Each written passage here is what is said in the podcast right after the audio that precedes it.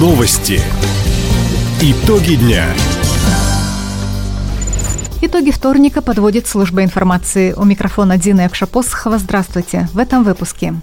Правительство края определило подрядчика для долгостроев компании «Диалог». Животноводы края осваивают российскую программу по ведению учета племенного стада. Подключить дом к инженерно-техническим сетям многодетные семьи могут за счет краевого мат-капитала. Об этом и не только, более подробно. В крае может вырасти количество предприятий, участников национального проекта «Производительность труда». Об этом на заседании антикризисного штаба сообщил губернатор Михаил Дегтярев. Сейчас госпрограмма доступна для системообразующих компаний с выручкой до 400 миллионов рублей в год. Глава региона предложил обратиться в правительство России с инициативой расширить перечень отраслей и снизить финансовый порог. Это позволит войти в нацпроект предприятиям сферы ЖКХ, туризма, здравоохранения и другим организациям. Такое обращение за подписью губернатора направят в профильное ведомство в ближайшее время. Сегодня в нацпроекте «Производительность труда» участвуют 25 предприятий края. На проблемные дома по улице Салтыкова-Щедрина в Краевом центре зайдет компания «ДВ Строй». Организация выиграла конкурс на определение подрядчика.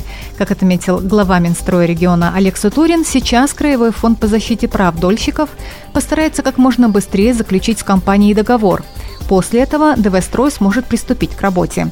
Многоэтажки необходимо сдать до конца будущего года. Напомним, высотки по улицам Салтыкова-Щедрина и Кавказской компания «Диалог» начала возводить еще 8 лет назад. В списке пострадавших 901 дольщик. Дома на Салтыкова-Щедрина достроит компания «ДВ-строй», на Кавказской – сочинская компания «Звезда». Мобилизованные комсомольчане получили посылки от земляков-авиастроителей. Сейчас военнослужащие из города юности проходят боевое слаживание под Хабаровском. Сотрудники завода имени Гагарина приносили вещи в пункты сбора и перечисляли добровольные пожертвования. На собранные деньги закупили медикаменты, спальные мешки, коврики, паяльные лампы, компасы, тепловизоры и другое имущество, необходимое для создания достойного быта в полевых условиях. Отметим, хотя работники авиастроительного предприятия имеют бронь и не подлежат мобилизации, несколько человек вызвались пойти в армию добровольцами.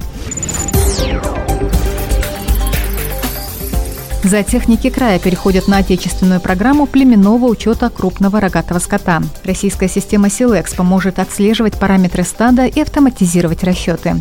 Специалист вносит информацию о животном с рождения – вес, рост, вакцинацию, отелы и многое другое. На этой основе строятся прогнозы Вовремя выявляются больные особи, это позволяет сохранить поголовье. Кроме того, система отслеживает динамику развития хозяйства. Разработку используют не только в России, но и в Беларуси, Азербайджане, Армении и Казахстане. Как отметили в региональном Минсельхозе, комплексная оценка животных по важнейшим показателям сделает животноводство более эффективным как в каждом хозяйстве, так и в крае. Многодетная семья из поселка Корфовский Хабаровского района с помощью господдержки улучшила жилищные условия. На федеральный материнский капитал купили дом. Краевой помог подключить инженерные сети. Как рассказала Ксения Кузьменко, мать семерых детей, на часть выплат уже подвели водопровод. В планах установить систему отопления. Напомним, возможность направлять краевой материнский капитал на улучшение жилищных условий появилась только в этом году. О других возможностях распорядиться господдержкой напомнила представитель Министерства социальной защиты Ольга Кучаева. В Хабаровском крае краевой материнский капитал, который предоставляется семьям при рождении третьего каждого последующего ребенка, средства могут быть направлены по следующим направлениям. Это улучшение жилищных условий, в том числе газификация, а также а, подключение к жилищным инженерным коммуникациям жилого дома. Также получение образования детьми и родителями. Это новое направление, которое появилось в Хабаровском крае в этом году. Именно получение образования родителями. И следующее направление – это оплата медицинских услуг, получаемых как детьми, так и родителями. Как отметили в ведомстве, если семья подключилась к инженерным сетям за свои деньги, она может компенсировать эти расходы за счет краевого материнского капитала, при условии, что все работы были выполнены в текущем году.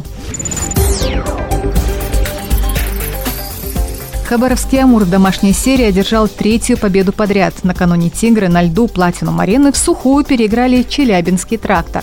Итог встречи 2-0 в пользу хабаровчан. Залогом победы стала самоотдача всей команды, отметил наставник «Амура» Вадим Япончинцев. Хорошее начало, активное, агрессивное. Заставили да, соперника ошибиться, забили гол.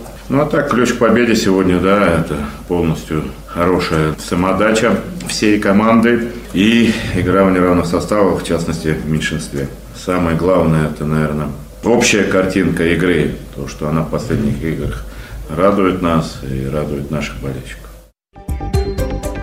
Двухматчевый поединок «Амура» и «Трактора» продолжится уже завтра, 16 ноября. Начало в 7 вечера.